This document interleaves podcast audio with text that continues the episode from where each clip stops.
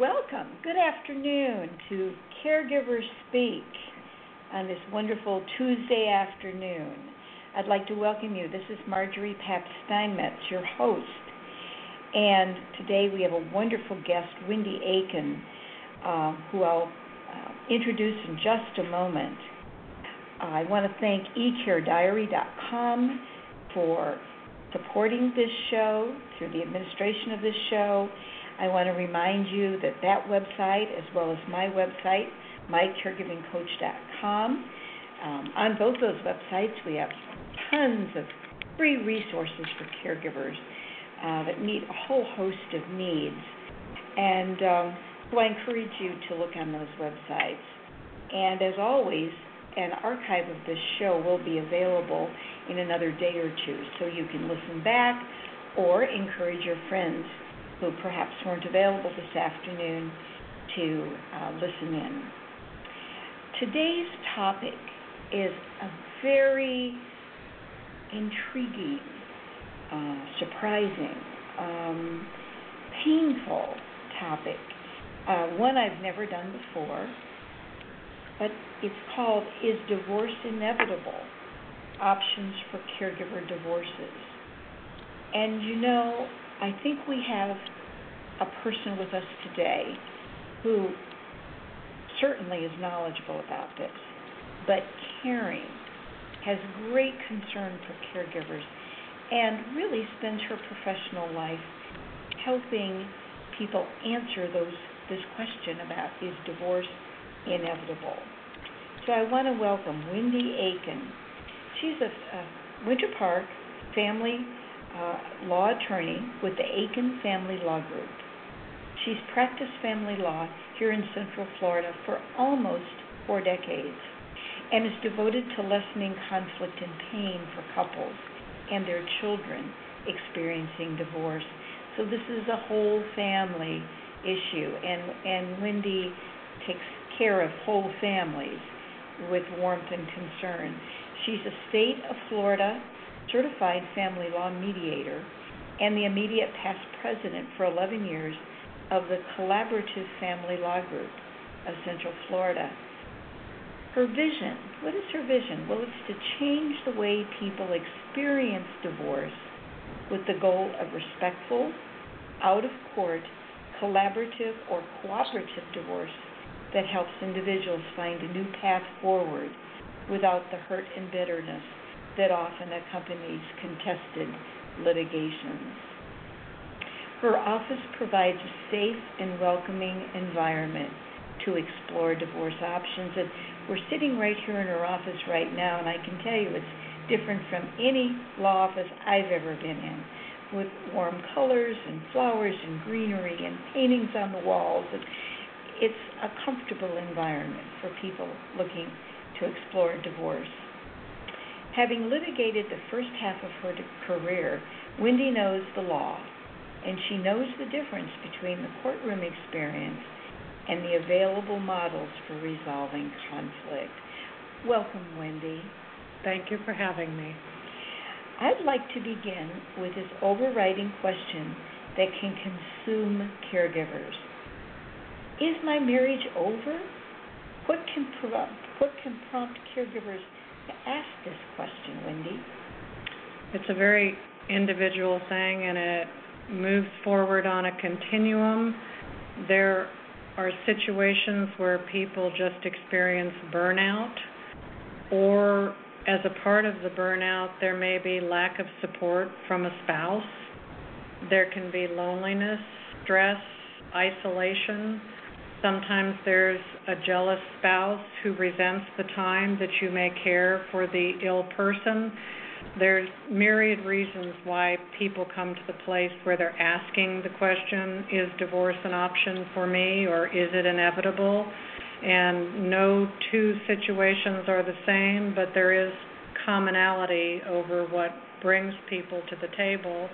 And often it's a matter of what are my options, what are my alternatives, can I make changes that will bring us back into the marriage or not? And you know, all of these issues stress, burnout, lack of support they all suggest that, and we caregivers, all of you listening today know, that when you have someone ill in the home, that the roles that were there before between spouses, between people and their parents, changes. Those roles change, and inevitably, it the pressures push on the caregiver and create that kind of stress and burnout. Would you say that's the case, that the roles, the inevitability of the roles changing in a caregiver situation can lead to this? Without question. I mean, it used to be that the role of provider, homemaker, caregiver provided satisfaction and fulfillment, but it can reach a point where it intrudes in negative and unhealthy ways in a marriage. Yeah, yeah. So, um, you shared with me before we went on air the divorce statistics for people over 50. Share those with us, Wendy. I figure the caregiving population is probably part of the over 50 population generally and largely. So I pulled some of the statistics from the Pew report, PEW, and anyone can look that up. The divorce rate from 1990 to 2015 in the over 50 population has increased over 100%, where five in a thousand people divorced over the age 50 in the United States. The number is now closer to 30 divorces for every thousand people in the population, many of whom are the baby boomer generation. Amazing. Would you say that um, part of this is because people are living longer and um, caregiving longer? Absolutely, and particularly those caregiving in the home that can put additional stress, and without a doubt, we know how to keep people alive better and longer, and that brings stresses that did not used to occur. Yeah. So, what options are available? How do you, when a couple comes in, how do you begin and what's available? How do you you talk you talk options? I like to think of you as Wendy the option lady. well, the first thing we ask, and it's usually one party or the other coming through the door, which is a huge step in and of itself, even to just come to get advice, to arm yourself with information. That's a big step because it's a recognition that the relationship may be in trouble. But we always ask out of the box can this relationship be saved? What can be done to put you back together in a healthy way where you can move forward with wellness and compassion? And toward that end, we explore counseling as an option or other possibilities, a break, a vacation, an encounter weekend. You know, there are lots of different modalities. But if somebody feels like it's gone too far, that that's not going to work, then we look at more possibilities within the legal realm to move forward. Yeah, yeah. Um, as I mentioned, and I have to, I just have to share this with our listeners. Here in Wendy's offices, um, she's got kitchens and she's got refrigerators and she's got food. And she mentioned to me the first time I met her that sometimes ways to find reconciliation and a new way to deal with new roles is it's important that people eat and they enjoy food and uh, that that can be a way of coming together and I just find that so simple and yet remarkable to think about that. Particularly in our collaborative cases where a couple agrees that they want to proceed with a collaborative divorce, which is an out of court resolution method to get people front to back in this changing role. You're going from a married person to a single person, and what does that transition look like? And if we proceed collaboratively, we assemble a collaborative team. You each have your own attorney still, but you also have two additional members of the team a mental health professional or facilitator who acts as a neutral to set agendas and move us forward as a team. We also employ a financial neutral who is someone who is skilled in running alimony and child support guidelines, pulling together equitable distribution spreadsheets, advising us on taxes, so that we have a neutral third party who is gathering all of that information. So that kind of a team, we meet in two-hour blocks with the clients and the team of professionals, and those are the meetings where we always have food. We always have something available because people are in a stressful situation, being asked to make decisions and contemplate things they've never thought of before. We don't want you doing that with low blood sugar. Right, exactly, exactly. And you mentioned uh, finances, uh, that that's part of the, the team um, approach of one of the issues. It just seems to me that finances might rise to the top of the list of priorities often. Is that the case? Am I? Without a doubt, because uh, you know it sounds very fundamental, but some people come through the door not realizing the two cannot live as cheaply apart as they Right. usually can together. And so the the uncoupling process, we've got now two homes, you know, two different situations that you're trying to outfit and fund. So you have to be very mindful about how you're going about that. And that's true whether you're divorcing collaboratively or you're divorcing through the court system or you're going straight to mediation to not pass go, you have to have the preparation around the finances in order to make informed decisions because for a lot of caregivers particularly the money that they receive in equitable distribution, half of the marital estate, may be the most money that they receive going forward. Particularly if people are already retired, they may not be receiving alimony, so they're looking at subsisting on their Social Security, any retirement or pension, and that half that they receive in the division of assets of the marriage. So there are critical decisions being made. Yeah. Do you find that in this collaborative process that caregivers can be surprised by the number of options they may have with finances? You know, somebody may think, oh, there's no way I could even contemplate this for myself and my partner. Both of us, we both want to be happy at the end of this process. We- We both want to go away with a win-win situation. But how can we possibly do that with our finances? Do you find that in some of those cases, caregivers can be surprised by, oh, here are some options I hadn't thought about? That's the goal of the process, is to allow people to participate with a team in a safe environment where we proceed in the first meeting to define goals. Everybody talks about their goals out loud. We write them on the board, and throughout the process, the team makes every effort to meet as many goals of the couple as possible. But we also in the interest-based negotiation, which is differentiated from positional bargaining, which is, you know, I'll start high and you start low and we meet in the middle, we try to avoid that approach altogether and not be positional and look at what are the interests. We'll often have somebody say, well, I have to stay in the house. Well, no, I want to stay in the house. And we'll go to the board and write up the options. And it's not, I want to stay in the house. Tell us why.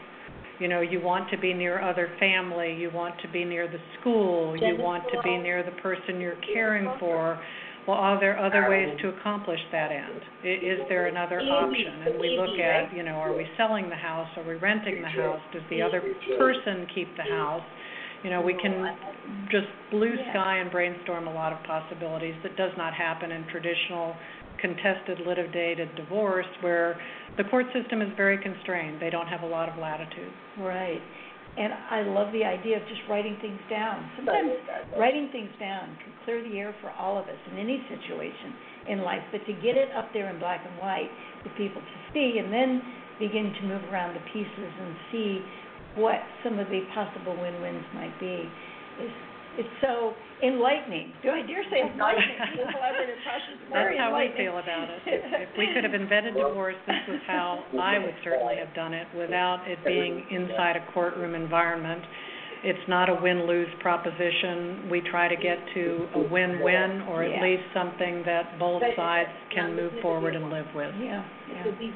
So, um, I bet we have some listeners out there today who are caring for an incapacitated spouse. What about caregivers caring for incapacitated? That, uh, obviously, some of this changes a bit. What happens then? If a caregiver makes the decision that they want to divorce a spouse who has been declared incompetent or incapacitated, at least in the state of Florida, there is a statute that requires a three-year waiting period before you can divorce a spouse that has been declared incompetent. Now, that may not be universally true in all states, but it's certainly a major consideration for couples contemplating divorce in Florida if the spouse, the caregiver, has made the decision to divorce, has been declared incompetent under the law. Yeah. So one of the things our listeners would need to do would be to find out in your state, um, what are the legalities of that. Uh, Absolutely. yeah, Absolutely. Let's turn to considerations when a spouse is caring for aging parents. And how does caring for a parent complicate marriage? I mean, that might, it seems like a, for those who haven't been caregivers, that might be a question. I think for the rest of us, we kind of know that the role has changed, but tell us about that and how you work through those issues with people caring for their parents. Well, it's difficult because in divorce, some couples end up divorcing that half of the family, that side of the family tree, including that parent, that mother, that father. And some couples can still maintain a semblance of a relationship, others not. But often where, you know, mother-in-law's house was paid for out of marital funds, now we're looking at a situation where, guess what? You're responsible for mom without any additional money from the marriage. And in divorce, it's your choice to support that person or not, or figure it out, because the divorce law does not require support of an adult, a parent, someone in that situation. So it can be complicated and it can be something that gives someone pause because they're not just divorcing the spouse, they may be creating a fairly untenable situation if the aging or ill parent has no source of income other than a meager social security check. Yeah. Um, I would remind everybody, um, that I've had a person, a guest on our show, Dr. Barry Jacobs, has been on Caregiver Speak. He's a clinical psychologist and has written blogs about this very issue. He cared for an aging parent for a number of years, and he talks in very specific terms about how caring for an aging parent even stressed his marriage and how he and his wife developed some strategies for exactly what uh, Wendy Aikin is talking about today. So I'd refer you to that. Um, so tell us, Wendy, about the considerations for divorce when spouses are caring for a disabled child. This one has to be incredibly tough, especially if there are other children in the family. Exactly. It can be a very difficult thing. Under Florida law, again, if you are unable to ever live independently and, as the law says, become emancipated as a child, then the state of Florida looks at the potential of having a declaration made that that is a dependent child under law. And under Florida law, what that allows for is child support to continue beyond the age of 18. Where normally achieve the age of 18, graduate from high school, you're on your own.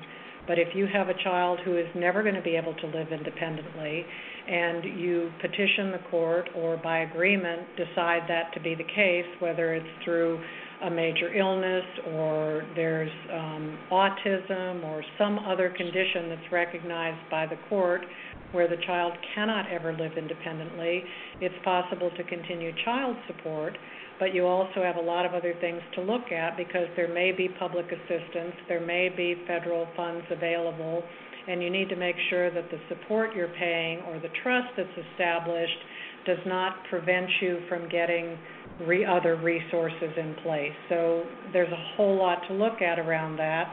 I would say generally whoever has been the primary caregiver does seem to end up as the caregiver then full time at the end of the day. So do you build in extra help? Do you build in breaks? What happens as a part of that? And working through a case collaboratively, we can address all of those issues. Traditionally litigated case, you hope to get the declaration of independent of dependent child, and you hope that you're going to get enough support to make it be okay.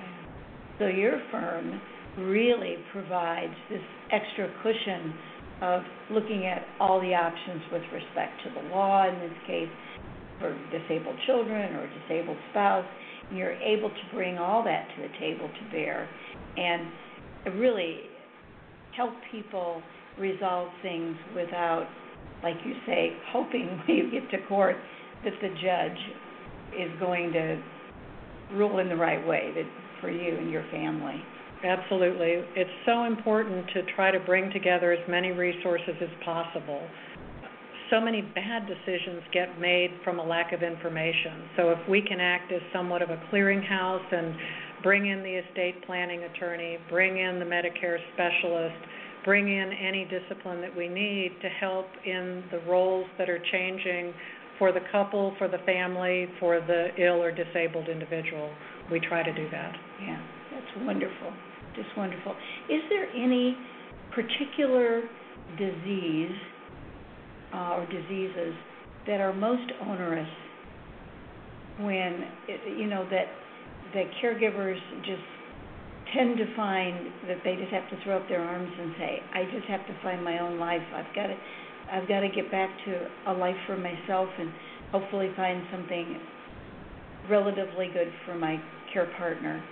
Are there diseases that pop up more often? I think that Alzheimer's, dementia type illnesses put an incredible strain on families. It's so hard, it's so insidious, it's so slow, it's so progressive, and it's just hard to deal with. It's it's rare that both people in a couple are on the same page and relate in the same way to the person who has the illness.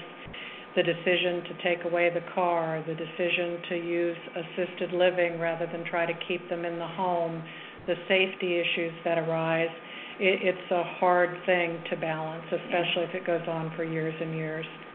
And the child with autism, you know, the child who's not going to get better, the the child who's wheelchair bound, and it, it just puts an incredible strain. You find one parent is often more able to roll up their sleeves, recognize the work that needs to be done, and move forward, and often the other is in denial, or it's not that bad, or they isolate, or they go outside the marriage.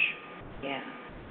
Because they can't handle it, they can't face the pain. Well, in both those situations, really, you said it, neither one gets better.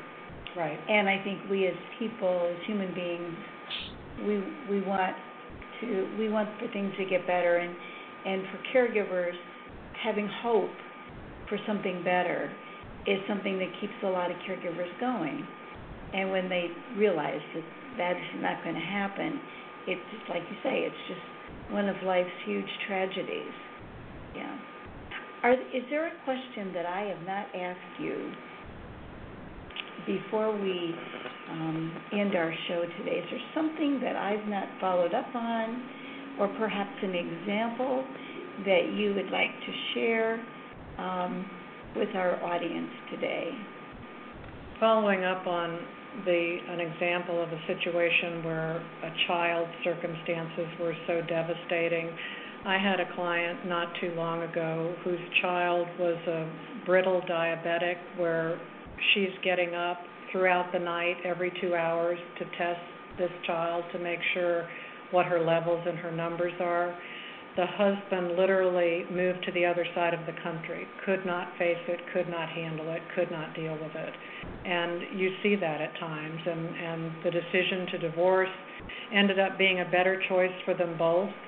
He could be the dad when he could be the dad, and she was the mom doing the heavy lifting on the rest of it, and they were able to reach an accord. So, life after divorce can get better depending on the circumstances. It may not happen immediately, but if it's the right decision for the family, it ultimately is going to be the right decision for the individuals too. It may just take a little while to get there. That's an amazing story. And something we shouldn't forget, uh, that yes, we all wanna stay with our spouses. Uh, yes, divorce is a tough thing, it should be a last option, but yes, there can be success in the end after a divorce, and that's something I think we should all hold close and remember as well. Absolutely, Yeah. amen. Well, thank you so much, Wendy. Uh, the good news, folks, is that Wendy will be back again with us next month on Caregiver Speak. And, uh, next month, our topic is gonna be, how can caregivers rebuild their lives after a divorce?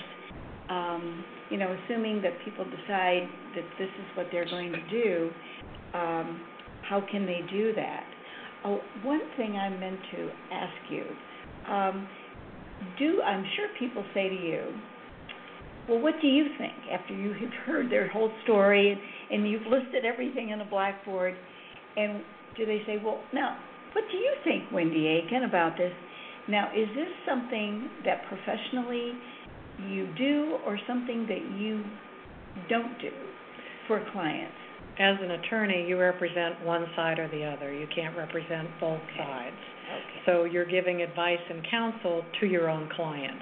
Yeah. But probably in a collaborative case, more than any other situation, you sort of put the problem in the middle of the table and then you problem solve around that.